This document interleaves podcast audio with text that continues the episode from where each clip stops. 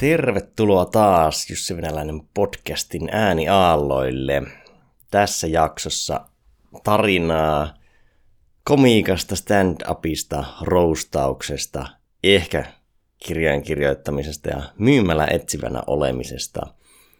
Ja vieraanahan meillä oli olisi täällä kirjailija ja koomikko myymällä etsivä legenda Antto Terras. Terve Antto. Erittäin lämpimästi terveisiä kaikille kuulijoille ja kiitos, että saan olla täällä tänään.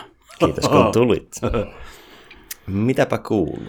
No mitä, tota, jouduttua niin neljä vuotta sitten ikään kuin vapaan, vapaan kirjailijan karsialle uralle, niin, niin monenlaisia, monenlaisia haasteita ja tehtäviä on tullut, mitä ei aikaisemmassa elämässä ollut sen 18 vuoden aikana, mitä Stockmanin lattia sain kuluttaa. Että tota, ne, ne, pitävät ikään kuin kiireisenä ja miele, mielen virkeänä, koska vapaa kirjalijuus, sehän tarkoittaa Suomessa yhtä kuin työtön. Että itse on luotava kaikki, kaikki tilanteet ja mahdollisuudet ja, ja elettävä sitten niiden kanssa. Toiset hankkeet luonnistuu paremmin ja toiset menee enemmän perseelle, mutta että, tota, ja mä en tiedä mennäänkö eteenpäin, mutta ainakin johonkin suuntaan.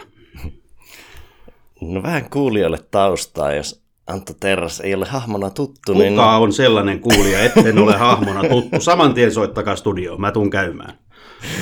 Tota, olet ison ja mahtavan kasvatti, niin minkälaisten mutkien kautta sä oot päätynyt Suomeen ja nykyisten juttujen no, pariin? Siinä oli muutamakin asia, osui, osui yksi vuonna 1991. Ensinnäkin se, että mä täytin 17 vuotta, ja sehän tarkoitti Neuvostoliitossa sitä, että seuraavaksi olisi joutunut armeijaan, joka sitten kesti maavoimissa kaksi vuotta ja merillä kolme. Ja jotenkin ei ollut semmoista fiilistä, että neuvostoarmeija on se, missä, missä minua kaivataan, tai minä kaipaisin sinne.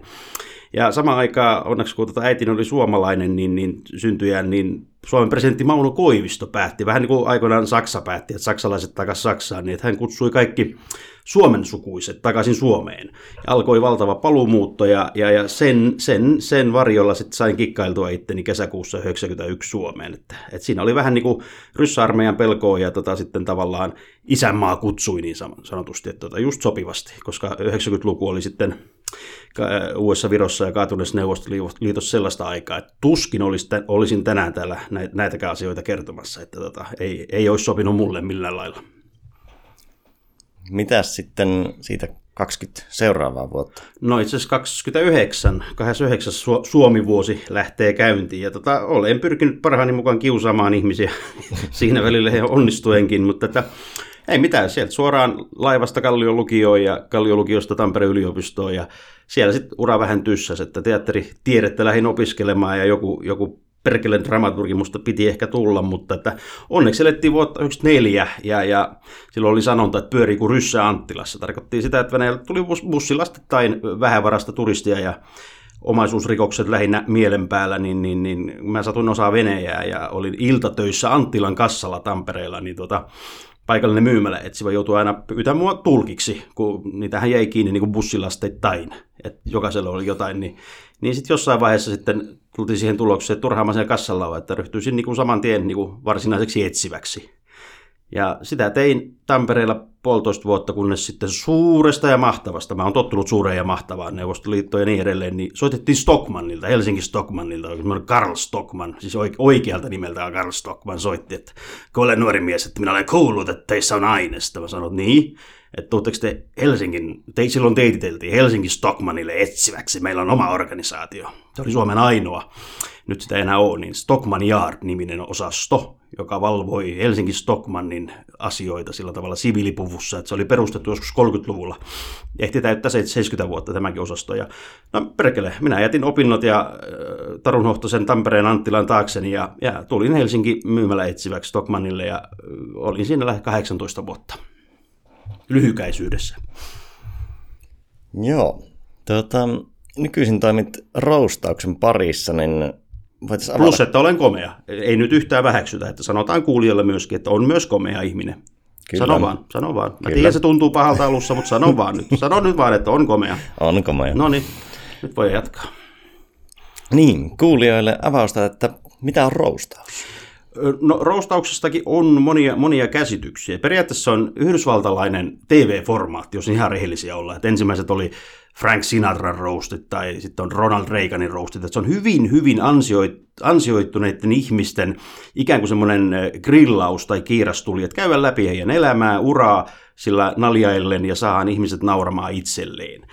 Suomeen, kun mä toin sen joskus kuusi vuotta sitten, niin a, meillä ei ole sellaisia julkiksia, kuten Michael Schumacher tai Ronald Reagan tai, tai, tai, tai Pamela Anderson, joten meidän rima oli auttamattomasti heti kättelyssä liian matalalle jolloin jäi semmoinen, vähän niin kuin paska fiilis, että, niin kuin, että eihän se Suomessa toimi. Vähän niin kuin stand-upissa oli 20 vuotta sitten, ei sovi Suomeen, ei se suomen kielen sovi. Että, niin kuin, että ihmiset on tottunut näkee YouTubesta äh, mahtavia julkiksia roustattavana, ja sitten tuli Suomeen, niin oli vittu Tauski tai, tai, tai Janne Porkka, kaikilla kunnioituksella rakkaita ystäviä ne kohtaan. Niin, mutta sitä se on Suomessa, meillä ei ole kansainvälisiä tähtiä. Ja siitä, siitä se niin kuin lähti, mutta ennen kaikkea kysymys ei ole pilkasta, että sanotaan lihavalle ihmiselle tuot läski tai naiselle tuot horo. Se ei ole niin kuin huumoria edes, vaan se on ihmisen, ansioituneen ihmisen uran läpikäymistä sillä tavalla, että yhtenä iltana hän antaa muille mahdollisuuden nauraa itselleen. Kun roastia hän ei tehdä niin kuin liukuhihnalta siinä mielessä, että olisi viikoittain jonkun sama ihmisen roasti. Se on vähän niin kuin kiitos elämästä ja kiitos urasta. Sellainen ehkä konsepti se on. Mutta Suomessa toki se toimii maan ja julkisten ehdoilla ja meillä on kaikki vähän vaatimattomampaa. Ja ne on vissiin kertakeissejä, että niitä ei tehdä monta Ne kertaa. on kertakeissejä, että se pitää nähdä, että siis niin kuin mä sanoin, se on TV-formaatti, että tavallaan kun me ollaan sitä livenä tehty eri, eri konserttisaleissa, niin sehän on tuhlausta, että niin kuin tavallaan ainoastaan ne läsnä olevat ihmiset näkee sen, koska yksikään TV-yhtiö Suomessa ei ole tätä formaattia itselleen ottanut tai ostanut. Neuvotteluja on käyty varmaan viisi vuotta, aina se on ollut joko, joko liian röyhkeä, liian rohkea tai muuten vaan ei ole sopinut kanavien profiiliin. Mutta että jos se on Jenkessä ollut 60 vuotta TV-formaattinen, sitä odotellaan ja se kerran vuodessa Comedy Central tekee sen, niin, niin tota, kyllä mä uskoisin, että Suomessakin roastin aika tulee vielä myös televisiossa. Onko minä sitä tekemässä, en tiedä, mutta ainakin kovat pohjatyöt mä oon tässä kuuden vuoden aikana tehnyt. Lähes, lähes sata roustia on tehty. Kaikista en ole välttämättä ole ylpeä, mutta tota, jos tavallaan yksin joutuu vääntää ilman minkäännäköistä sanotaan ammattitukea asiassa, niin totta kai alussa tulee ohiammuntoja ja tulee tehtyä ihan täyttä paskaakin, mutta se on se tavallaan hinta, että jollekin sitten, että, että jollakin on sitten helpompaa sinä päivänä, kun se menee läpi. Että tota. Mutta siitä on tyytyväinen, että semmoisen sanan kuin roast tai roustaminen on tuonut suomen kieleen. Sitä ei kuusi vuotta sitten kukaan käyttänyt eikä tiennyt, että mikä hitto se on. Tänä päivänä melkein niin kuin päivittäin kuuluu, että roustattiin Kimmoa tai aloit sä roustaamaan. Että siitä, siitä onnittelen itseäni joka aamu.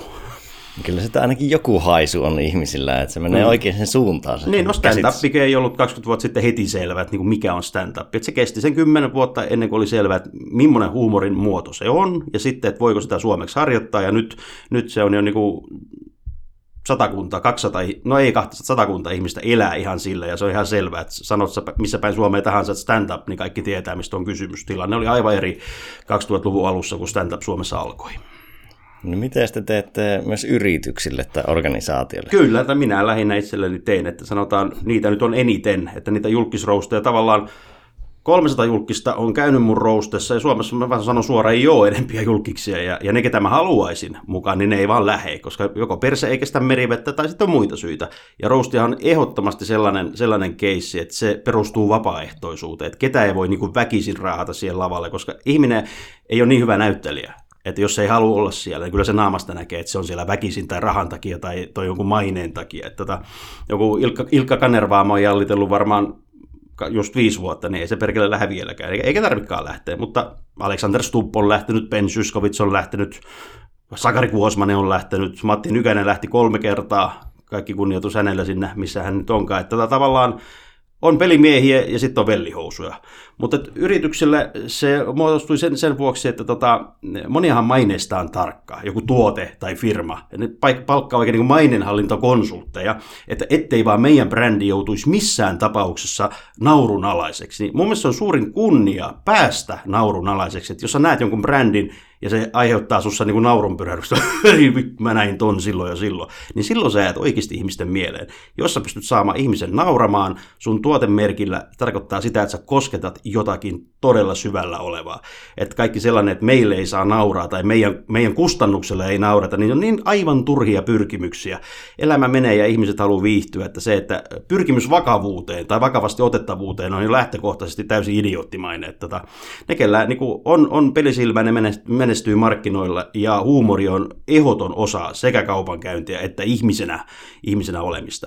Ja näin se sitten lähti, että tuli yritys Roast, Roast että se on hyvin, hyvin harvinaista herkkua, että tota, niitä on ehkä vuodessa kymmenkunta yritystä, ketä, ketä ottaa muuhun yhteyttä, että okei, meidän johtoryhmä tai toimari tai brändi on valmiina, tuu tilaisuuteen ja laita meidät nauramaan meidän omille asioille, meidän omille johtajille. Niitä ei ole kauheasti, mutta niitä on, sanotaan just silleen, että mä tuun toimeen, mutta onneksi tällä alalla ei ole myöskään kilpailu, että jos joku Suomessa sen roastin tekee, niin useimmiten se kyllä minä oon. Että kaikki kunnitus niille yhtiöille, ihan pörssiyhtiöt, että ne voisi luulla, että roastia käyttää joku, tiedätkö, joku metallipaja, jossa on kolme työntekijää ja rasvaset jutut, että ei kyllä ihan niin kuin Suurin on ollut, että yritys varasi Finlandia talon sille roastille, että mä kiusasin niiden toimitusjohtaja ja hallintoneuvosto, että, että sanotaan, että leveli on tällainen. Se ei ole kaikkein halvinta herkkua, koska roastihan ei tehdä juosten kuste, että mä otan vaan firman nimen ja vaihdan sen papereihin ja heittäisin sama räppi, niin kuin esimerkiksi stand-upissa on usein, kierretään samoilla jutuilla kymmenenkin vuotta, niin, niin jokainen roast kirjoitetaan aina nollasta lähtien, mä tapaan siellä yhtiön edustajat, jotka kertoo, sitten mä tapaan semmoisia ihmisiä, jotka ei ole niinkään edustajia, jotka kertoo vähän salaisempia juttuja, ja siitä sitten mä kirjoitan semmoinen puolen tunnin yleiskatsauksen, koska puoli tuntia on se, minkä ihmiset jaksaa yhtä ihmistä kuunnella. Ja vieressäni usein istuu sitten toimitusjohtaja tai, tai, tai joku johtoryhmä ja työntekijät ja vieraat nauraa heille ja he nauraa itselleen. Se on tässä hienointa, että kukaan ei, minä ei ole kiusaamassa, vaan ihmisen naamasta näkee, että ne tykkää, että heistä puhutaan, koska musta se on kunni, kunnioitettava niin kuin, tai niin kuin saavutus, että joku perehtyy sun asiaan tai elämään niin syvällisesti, että se kirjoittaa susta ihan oman jutun. Että mä niin kirjailijana niin osaan käyttää mun instrumenttia ja, ja, ja mä olisin tyytyväinen, jos joku tekisi mun elämästä roastin. Toki siihen tarvitaan vielä helvetisti saavutuksia ja kymmenen vuotta lisää elämää, mutta että niin kuin, kyllä se jotain, niin kuin, jotain merkityksen jäljen oot jättänyt, jos joku kiinnostuu susta niin paljon, että haluaa kuulla sinusta kerrottuja hauskoja juttuja. Että suurempaa palvelusta johtaja ei voi yritykselleen tehdä, kun antaa yhden päivän ajaksi luvan nauraa itselleen minun mielestäni. Oli vaan muuten pitkä vastaus. niin, moni varmasti tuota, tykkäisi sinua roustata, koska joillekin on saattanut jäädä joskus vähän hampaankoloon karkeampi tyyli. No joo, mutta tietysti kun roustihan ei ole kosto, että jos vaikka onkin jotain hampaankolossa, niin, niin rousti ei ole missään tapauksessa koston instrumentti, ja, ja rousti pitää ansaita, ja mä itse olen sitä mieltä, että mä en ole ansainnut vielä, että kyllä niin kuin sanotaan, ensi kuussa ilmestyy kuudes kirja, että tavallaan mä oon vaan niin häirinyt, vähän häirinyt markkinoille, mä oon niin vähän ollut vasta, että kun sitä Stockman vei niin valtavan osan mun ehkä parhaastakin työurasta, mutta toki se antoi myöskin sen kyvyn tehdä sitä, mitä tänään teen, koska jos mä en olisi 18 vuotta joka päivä kahdeksan tuntia päivässä, viitenä päivänä viikossa, vaan tarkkailut ihmisiä. Mä en olisi ikinä oppinut niitä asioita ja oppinut hahmottamaan ja, ja panemaan merkillä niitä pokerikielessä tellejä, että tota, että tota, se, tavallaan se 18 vuotta ei ole missään tapauksessa hukkaan heitetty aikaa. Se antoi loppuelämälle semmoiset niin evät ja systeemit, että tota, siitä pitää olla ikuisesti kiitollinen. Että tota, mä en usko, että se tavallaan tykkäisi roustata on tällä hetkellä ajankohtaista. Kyllä mä voin ottaa kritiikkiä vastaan, mutta ihmiset pelkää mua, koska ne tietää, että ne jää aina alakynteen, jos mun kanssa lähtee niin kuin, sanotaan suoralle aukoa päätä. Et siinä mielessä niin tota, sen aika tulee, kun se tulee, mutta et, katsotaan. jos on tulijoita, niin hei, please. Kasvattiko se Stockmannin uraa semmoista tunneälykkyyttä siinä, että kun Roustikin on aika veitsinterällä menoa?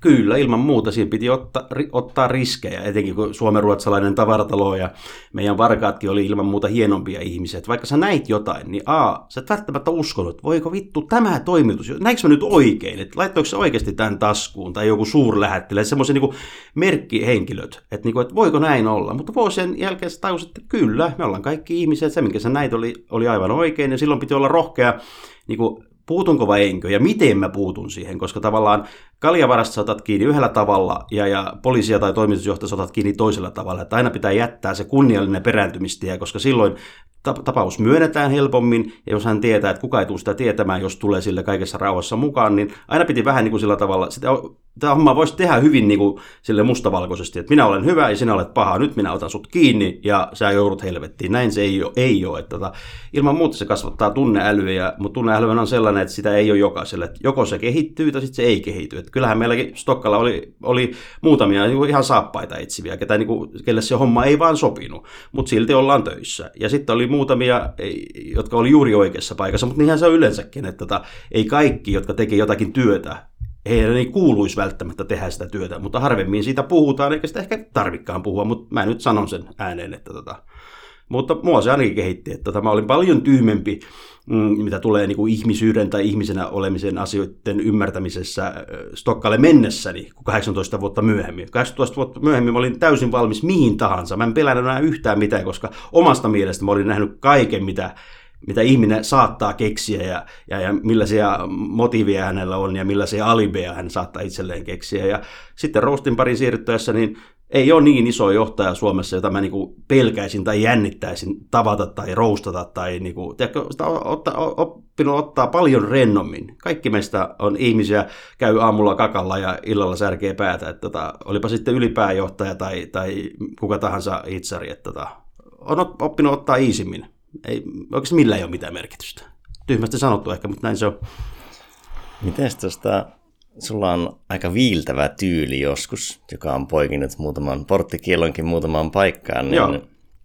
Mm, mistä se on kummun? No se varmaan lähti siitä, että ne tuli ihan niin kuin kärkeen, kun mä aloitin sen. Eli roast-formaattina oli täysin tuntematon. Ja sitten jotkut ihmiset tai yritykset ihmettelivät, että miten se tulee niin kuin meidän, me maksetaan siitä, että joku tulee meidän tilaisuuteen, aukoo meille päätä. Että tavallaan rahallahan pitäisi saada paijausta ja suitsutusta. Ja tämä mulkku tulee meille ja kertoo, että kuinka päin persettä me ollaan jotkut asiat hoidettu. Eli se lähti siitä. Ja se oli, no ensimmäinen oli Tallink, että tota, siellä oli niinku tavallaan väärä kulttuuri. Sehän oli niinku virolainen yhtiö on vieläkin, mutta sillähän oltiin hyvin tarkkaa, tarkkoja. Ja, ja Virossahan ei ole tapana, että tota, työnantajaa millään muotoa piikitellään tai kritisoidaan. Että jos sä tilat esiintyjän, niin se tulee palvelemaan sinua sun tilaisuuteen. Ja mulla totta kai se oli eri tavalla, ja vähän johtui myöskin ohjelmatoimistosta, joka möi heille mukavan stand-up-koomikon, mutta lähettikin minut kertomatta, että Terras roustaa. Ja siitä, siinä oli ehkä pari niin kuin väärinkäsityksen summa, mutta nykyään ollaan Tallin kanssa jo erittäin hyvissä väleissä, ja tota, mä oon pikkasen ehkä jopa heidän tota, mainoskasvuna kohta, että tota, ajat muuttuu, mutta tavallaan ymmärrän ehkä sen suuttumuksen, että jos sä et tiedä, et no roastis on hyvä, että sä tiedät, mihin sä tuut. Että sä et niin mene johonkin kivaan tilaisuuteen ja yhtäkkiä sä tajut, että sulla on onkin roast, roast-mies paikalle. Että aina on hyvä olla kartalla siitä, että mitä seuraavaksi tulee tapahtumaan. Ja nykyään se on ihan selvää, että tota, nykyään kukaan ei yllätä, kun mä tuun. Että se ei, ole, se ei kerrokaan mitään kaskuja banaanin liukastumisesta tai mitä tapahtui eilen mulle bussissa. Että ei, mä kerron vaan ainoastaan niiden ihmisten ja niiden firmojen asioista, joiden tilaisuudessa mä kulloinkin oon. Ja jokainen läppä on eheä just heitä varten tehty. Että tota, nykyään se on helpompaa, mutta nämä oli niitä oppirahoja. Itsekin olin varmaan tyhmä, että lähdin niinku soitellen sotaan. Mutta että en, en syytä heitä niinku kapeakatseisuudesta, koska hekään eivät tienneet, mitä tulivat tilanneeksi. Tota, en ole varma liittyykö tähän teemaan, mutta eräs kuulija käski kysyä, että mikä on Gestapo-vitsi? No Gestapo-vitsi, sitä ei voi kertoa sillä tavalla niin kuin auki, että se pitää niin kuin kertoa tilanteessa. Että se on vitsi, joka on helvetin hauska vitsi, mutta että, tota, saattaa säikäyttää, säikyttää tota, jotakuta. Mm. No miten sä kirjoitat nykyisin paljon kirjoja aika nopeallakin tuotannolla, niin mistä sä valitset kirjoittaa? Kyllä ne varmaan ne aiheet valitsee minut, tai sillä tavalla, että mulla pitää olla itselläni joku selkeä kokemus siitä asiasta. Että mun kirjathan ei ole kaunokirjoja, ne on niinku populaareja tietokirjoja. Eli kir- kirjoitan ihan oikeasta asiasta, mutta kirjoitustapa ei ole semmoinen tyypillinen historiallinen, että sä nukahdat kolmannen sivun jälkeen, vaan mä tuon sen hyvin niin kuin kansantajuisesti kerron asioita. Et ensimmäinen kirja oli Stockman ja kaikille oli selvää. Okei, se kertoo etsivätoiminnasta Helsinki Stockmanin tavaratalossa ja vähän vartioimisbisneksestä Suomessa. No question about it. Sitten tuli Tauskin elämänkerta. Kaikki tietää, ketä on Tauski. Minä tunnen hänet roostien kautta. Kerron hänen elämänsä tavalla, jota ei ole koskaan kerrottu. Sitten oli Esko Eerikäisen, tunnettu strippari ja, ja muutenkin mukava mies. Niin taas selvä. Sitten tuli baarimestarin muistelmat, kun olin myöskin viisi vuotta Vantaan Tikkurilassa baarimestarina, niin siitä. Ja sitten seuraava kirja oli Helsinki Tallinn Express. Se kertoi taas Suomen ja Viron ystävyydestä, vihasta ja kaikesta sellaisesta. Ja nyt tämä, mikä ensi kuussa ilmestyy, on Tallinnan tappajat, eli Viron veriset vuodet, eli kertoo Viron 90-luvun mafiasodista ja, ja rikollisesta aikakaudesta. Eli ihan niin kuin simppeleitä asioita, johon mulla kaikkiin on omakohtainen kokemus. Mä tiedän niistä ja jos en tiedä, mä osaan löytää sen oikean info oikeista, oikeilta ihmisiltä. Että tota, en voisi kirjoittaa jostakin, missä mulla ei ole mitään connectionit, esimerkiksi Ruotsin, Ruotsin sisällissodasta tai Argentiinan nykypolitiikasta. Mä en lähde sinne päinkään. Että aina pitää olla, asiassa pitää olla uskottavuus, että kertoja oikeasti on uskottava asian kanssa. Että okei, Terras kirjoittaa tästä, koska hyvin selkeä on, selvä, selvää on, että hän tietää siitä. Et ne on ne, ne kriteerit, millä ne kirjat niin kuin ikään kuin valikoituu. Ja sitten mä vaan ilmoitan kustantajalle, että mä kirjoitan. Koska onneksi nykyään saa tehdä näin. No, pakko kehua Stockman Yardia kyllä kirjana.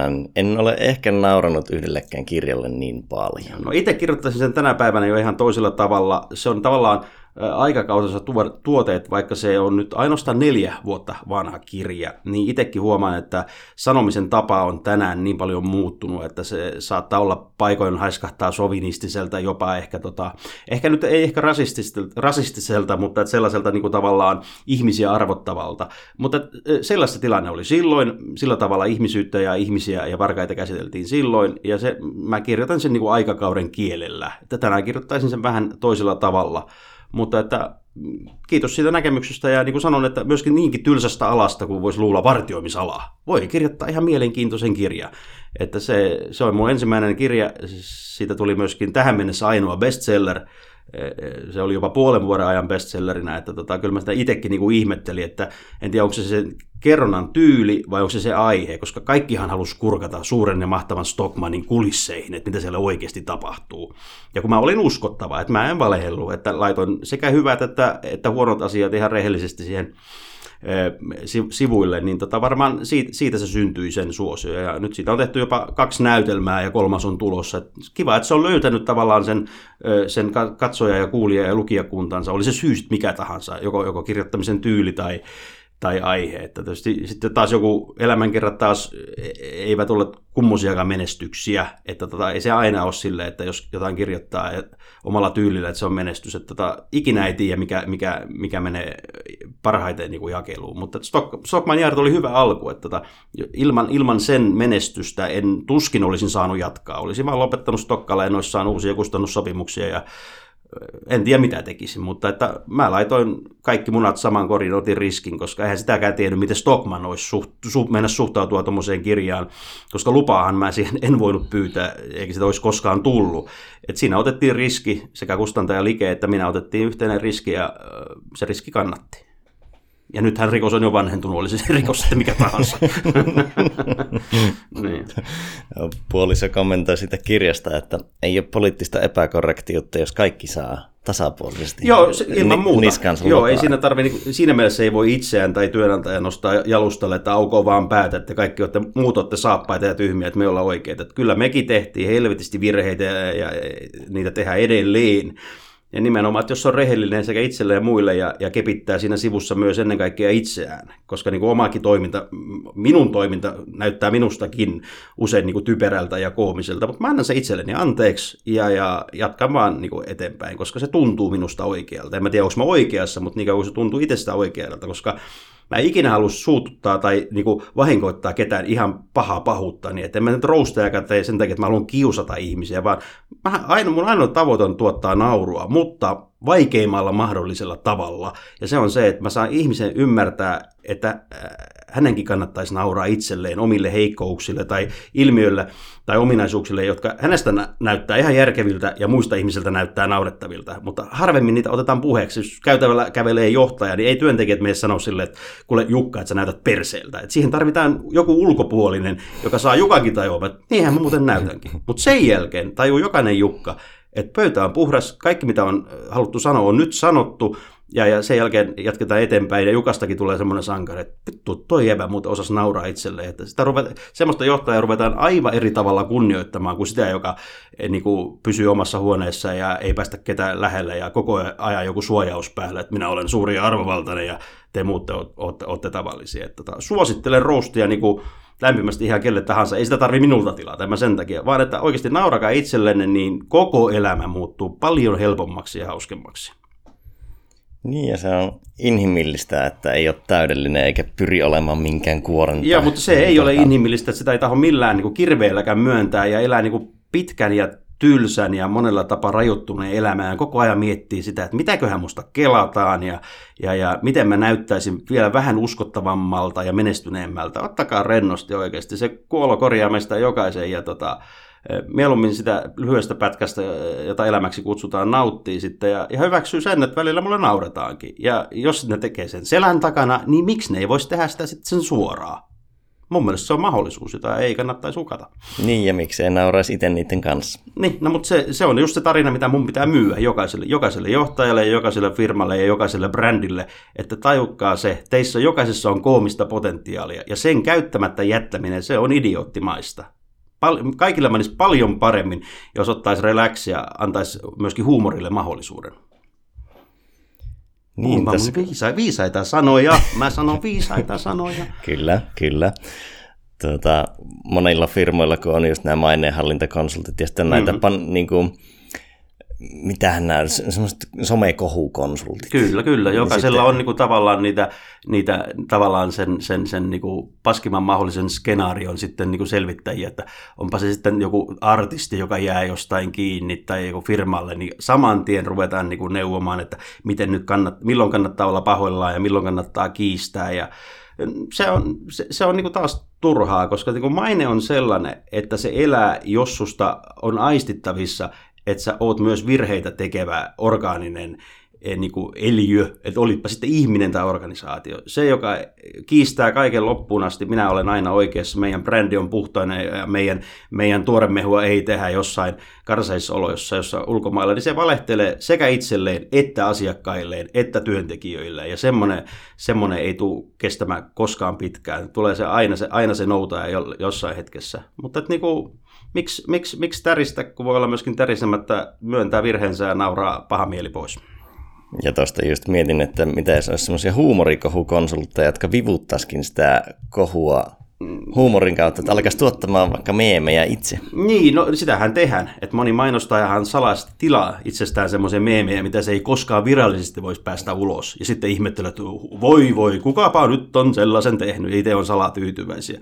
Mutta huumorikin on sellainen, että sitähän ei voi opettaa. Et minä nyt tänään päätän, että nyt mä rupean suhtautumaan itteeni humoristisesti ja, tota, ja, ja rupean koomikoksi. Näinhän se ei ole. Et se joko on sussa se ominaisuus tai sitten ei ole. Ja puhutaan sitten ihmisistä tai organisaatioista, niin tota, silloin pitää vaan löytää sitä organisaatiosta se, joka sitä voisi niin kuin tavallaan viljellä, jolla on se kyky. Tai se pitää ostaa palveluna ulkopuolelta, mutta että niin kuin, kaikille sitä lahjaa ei ole, ja ei se huumorilahja olisikaan niin arvokas, jos se olisi jokaiselle kykyjen mukaista. Et siis ilman muuta, sen takia me koomikot tai humoristit niin kuin, mm, ollaankin jonkinlaisessa arvossa, että meillä on kyky löytää tylsästäkin asiasta jotakin naurettavaa, että tota, niitä on lukuisia semmoisia tuotteita tai firmoja, missä mä oon käynyt, niin sanoo, että eihän, mehän tehdään tuommoista kappaletavaraa, joka näyttää harmalta painaa puoli kiloa, että eihän siinä ole mitään hauskaa. Kyllä mä pystyn jakkarastakin kertoa silleen, että ihmiset nauraa kuset housussa. Tässä kun sanoit siitä, että pyrit saamaan aina ihmistä nauramaan, niin mitä, minkälaista komiikkaa sä kulutat itse?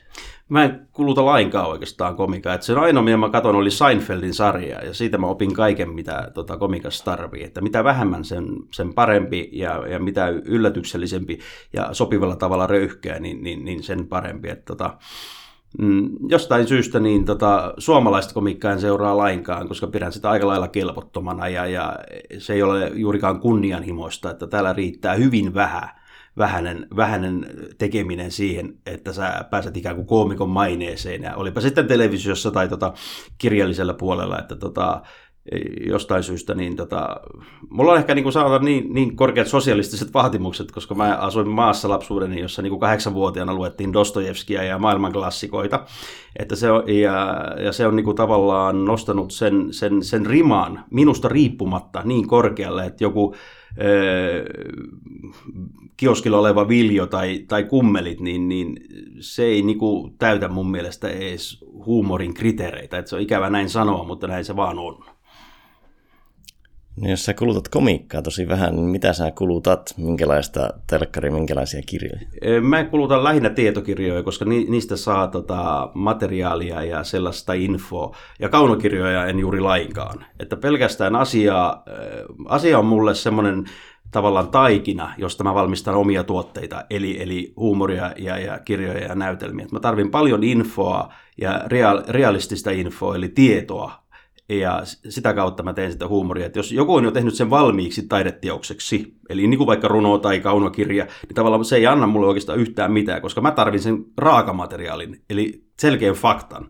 Ja siitä mä teen sitten omia juttuja. Että tavallaan siinä mielessä olen mulkku, mulkku että tota, ei taho oikein kelvata kenenkään muun niin kuin, tota, asiat tai teokset. Että, tota, ikävä kyllä, anteeksi. Eli sä et tykkää olla kuluttajana, vaan sä haluat tuottaa itse. Kyllä, ja mitä vähemmän katsoo muita, niin sitä vähemmän se häiritsee sua, koska ihmisellä on paha tapa äh, lähteä matkimaan. Että jos joku asia on kuuma tai trendikäs, se rupeaa tuottaa itse samanlaista, jolloin ei tule luotua uutta niin kuin millään muotoa. Et mitä vähemmän tietää, missä mennään ja mikä on kuuma, sitä suurempi todennäköisyys on sille, että tulee luotua jotain omaa ja täysin uutta.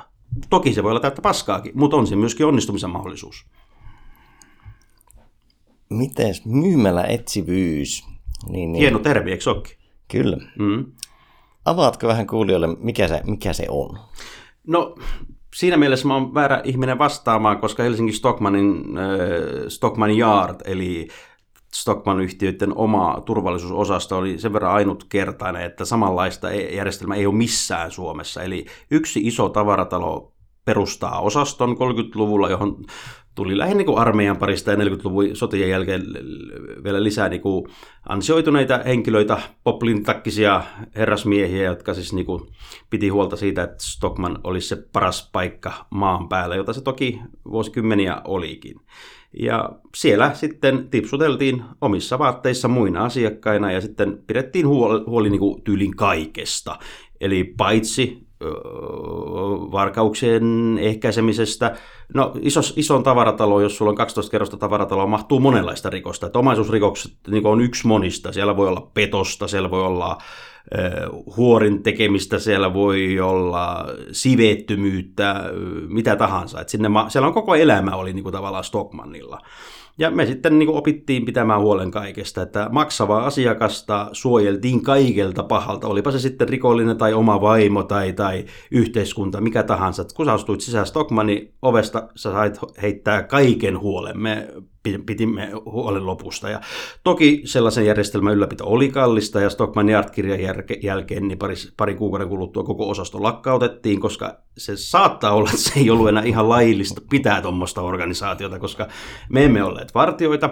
Ja, ja tavallaan me oltiin jollain harmaalla alueella, tehtiin asioita, joita ei saisi tehdä, mutta joita kuitenkin tarvittiin koska Stokkan mainehan oli se, että siellä se oli turvassa ja jollakin se turva piti tuottaa. Että jos siihen olisi ollut, ottanut jonkun kusisen, kusisen vartioimisliikkeen toteuttamaan sitä, niin se ei olisi koskaan ollut niin laadukasta. Mutta että mehän niin hypättiin luodin eteen, eteen ja asiakkaiden vuoksi tehti ihan mitä tahansa, olipa sitten laillista tai ei. Ja siihen oli, oltiin tyytyväisiä niin kauan, kunnes tuli tämä perkeleen kirja, joka avasi tämän keissin myöskin suuremmalle yleisölle. Ja sitten Stokka olikin, että voi vittu, nyt tämä pitää ajaa äkkiä alas ennen kuin joku rupeaa mussuttaa, että pitäisikö perustaa vartioimisliikettä joku muu. Mutta mitä on muuta, muuten myymällä etsivyys, niin ne on vartioimisliikkeen liikkeen tyyppejä, jotka eivät laita aamulla hallaria päälle, vaan menevät sitten omissa vaatimattomissa Gladiussa johonkin S-Markettiin katsoa, että nussitaanko hernemaispaprikaa. Että tota, tätä työtä voi tehdä hyvin välinpitämättömästi, kuluttaa vaan aikansa, että jes 8 tuntia, tuntia täynnä. Tai sitten sitä voi tehdä Stockmanin tavalla, eli, eli että se työ on sulle tärkeä, se on merkityksellinen. Mä, en, mä oon sen verran fiksu ihminen, että mä en olisi 18 vuotta tehnyt paskaa hommaa. Että tota, mä rakastin Stockmania rakastan vieläkin yli kaiken, ja se oli mun mielestä tärkein asia. Joka päivä mä halusin tehdä mahdollisimman hyvin ja mahdollisimman paljon. Ja se, että työnantaja saa sut tuntemaan, her, saa sussa heräämään sellaisen liekin, että sä haluat palvella enemmän kuin mitä he edes toivoo, niin silloin tietää, että työnantajalla on ollut merkitys. Nyt valitettavasti Stokka on konkurssipartaalla ja varmaan viimeistä vuotta olemassa, että onneksi sain nähdä ne parhaat hetket ja parhaat vuosikymmenet ja tota, kunnialla kyllä kannan aina sitä, sitä viittaa, että sain olla yhtenä osana Stockman Yardia ja, ja periaatteessa olla viimeinen, joka sammutti valot. Nyt mä rupean itkeä. No niin. Sulla oli yli, muistaakseni yli 10 000 kiinni. Kyllä. Ottoa. Niin, niin. Sanoit siitä, että arvostat hyvin suunniteltuja, hyvin toteutettuja Kyllä. rikoksia. niin sellaisia, jotka jäi kiinni, niin mitä tulee mieleen? Mitä sellaisia tapahtuu? No ensinnäkin tietysti se, että voiko rikosta arvostaa, niin sanotaan, jos puhutaan omaisuusrikoksesta, niin kuten mikä tahansa hyvin tehty työ, sen kuuluukin nauttia arvostusta, koska yleensäkin semmoiset myymälävarkaudet, nehän koetaan semmoiseksi vähän niin kuin juosten kustut, kusten tehdyksi rikoksiksi, että no meitä vaan kauppaan nappaat, lähdet menee, niin se on amatöörimäistä. Että kyllä sun pitää kunnioittaa, että jos sä itseäsi, että jos sä oot valinnut tämän ura itsellesi, kuten vaikka myymälästä varastamisen, niin tee se perkele kunnolla.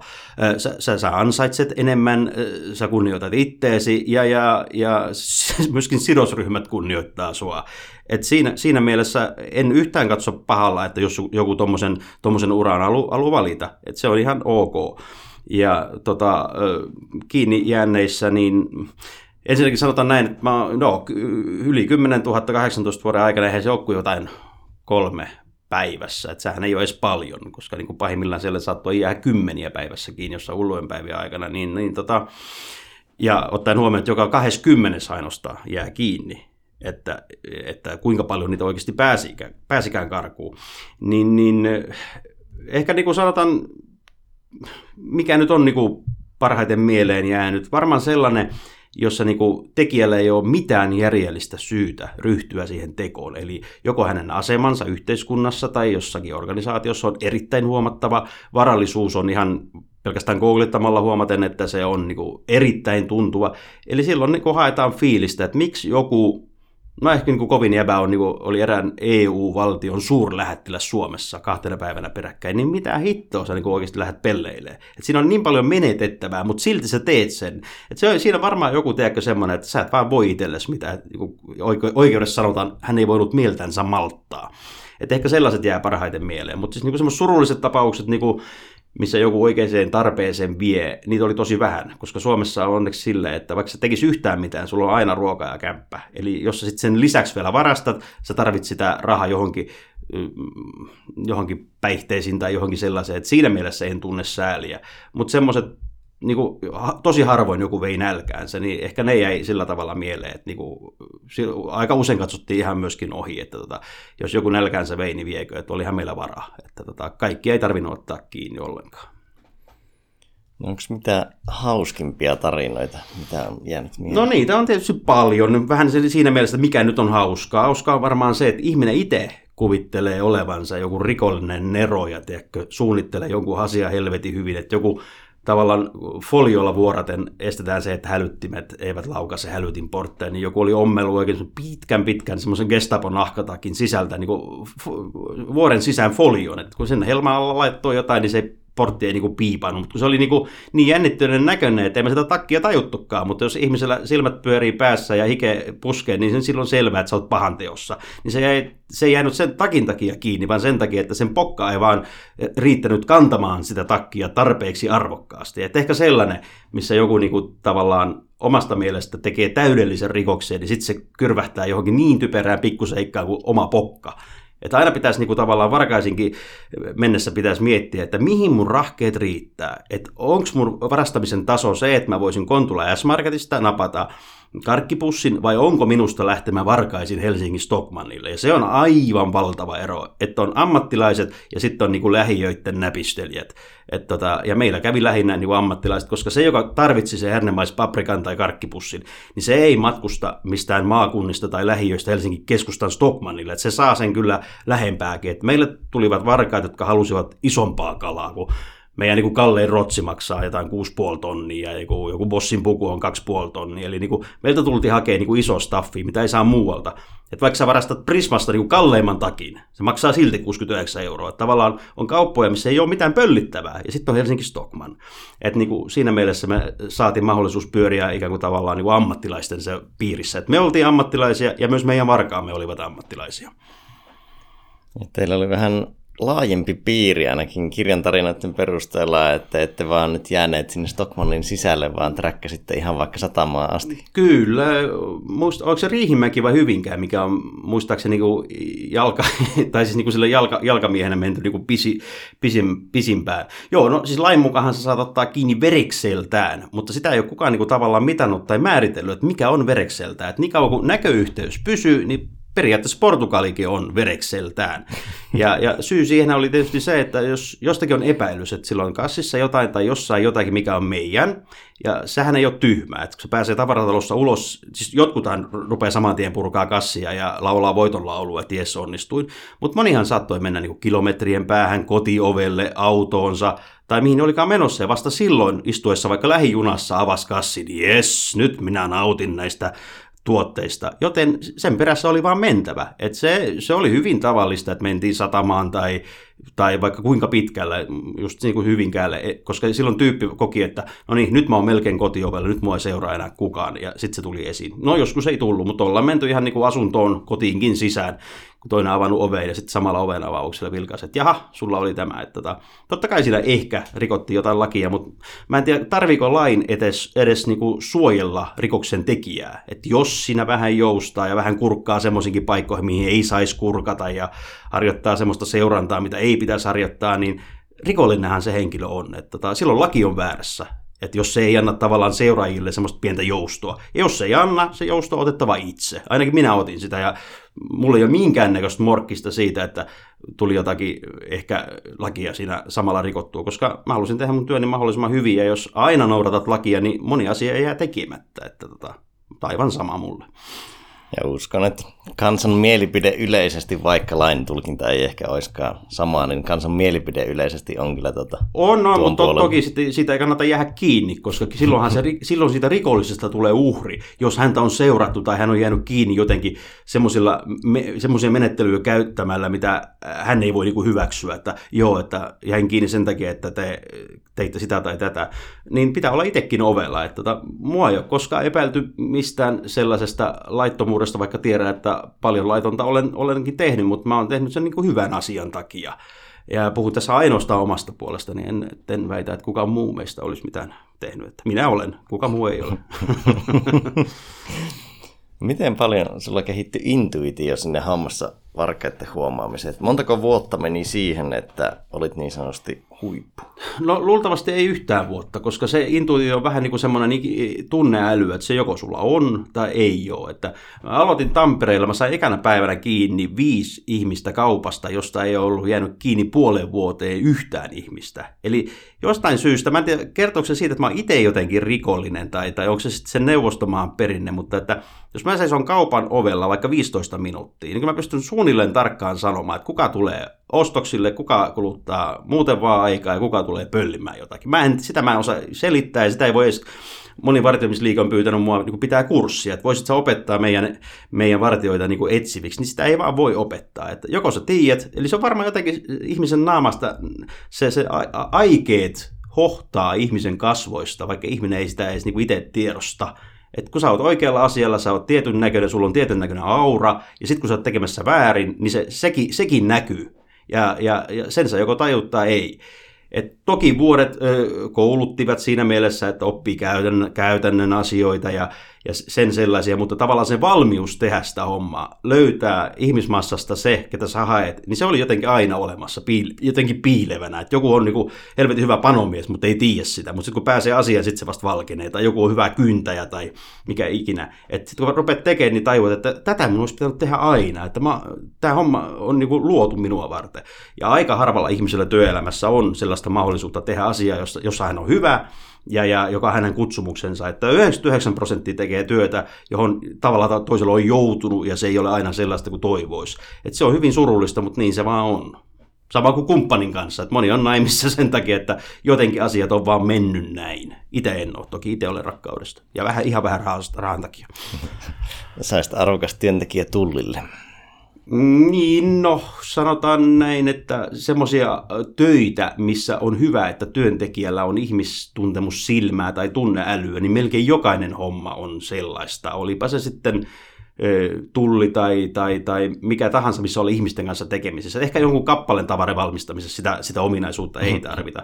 Mutta että aika paljonhan niitä hommia on, missä niin olisi hyvä, että se henkilö, joka seuraa ihmisiä tai on asiakaspalvelutyössä missä tahansa, että se tajuaisi muustakin kuin sitä automaattista päivää tai hyvää päivää tai kiitoskäynnistä sanomista. Että sitä on valitettavan vähän, mutta kyllä ne hyvät niin erottuu. Että kyllä Mäkkärin kassallakin voi olla aivan nero asiakaspalvelija ja sitten jos jossain suuressa firmassa voi olla todella paskaa asiakaspalvelija. Että tota, ne ei mene aina yksin ne hommat. Kenen kanssa lähtisit oluelle? Jos no, saisit kenet tahansa valita maailmasta. No, oluella käyntiin varmaan liittyy semmoinen tavallaan veljeys ja kaveruus, ja saisi niinku istahtaa jonkun merkkihenkilön kanssa alas ja vaihtaa muutaman, muutaman sanan. E, varsinaisia tavoitteita ei ole aika monen kanssa Suomessa, ketä olen joskus idolina tai semmoisena mahtimiehenä pitänyt. Olen jo ihan päässytkin olueelle asti. Et tota, ei oikeastaan ole mitään, tavoitteita sellaisia tavoitteita, kun ei ole myöskään semmoisia idoleita, jotka niin vetäisi sanattomaksi. Että tota, mieluummin vaan teen, teen oma juttu ja katson, kuinka pitkälle se riittää. Ja jos joku nyt väkisin haluaa lähteä, lähteä kaljalle, niin kyllähän siellä voi ihan käydä. Että. Mutta ei ole kyllä tätä tiettyä ihmistä. Iso kiitos Antto tästä juttutuokiosta. Vielä viimeinen kysymys. Mieti jos... nyt tarkkaan se viimeinen kysymys. Mm. Mieti nyt tarkkaan. Jos olisit nyt hirttopölkyllä, niin mitkä olisivat viimeiset sanasi? I'll be back, motherfuckers. Loistavaa. Kiitos Antti. Kiitos.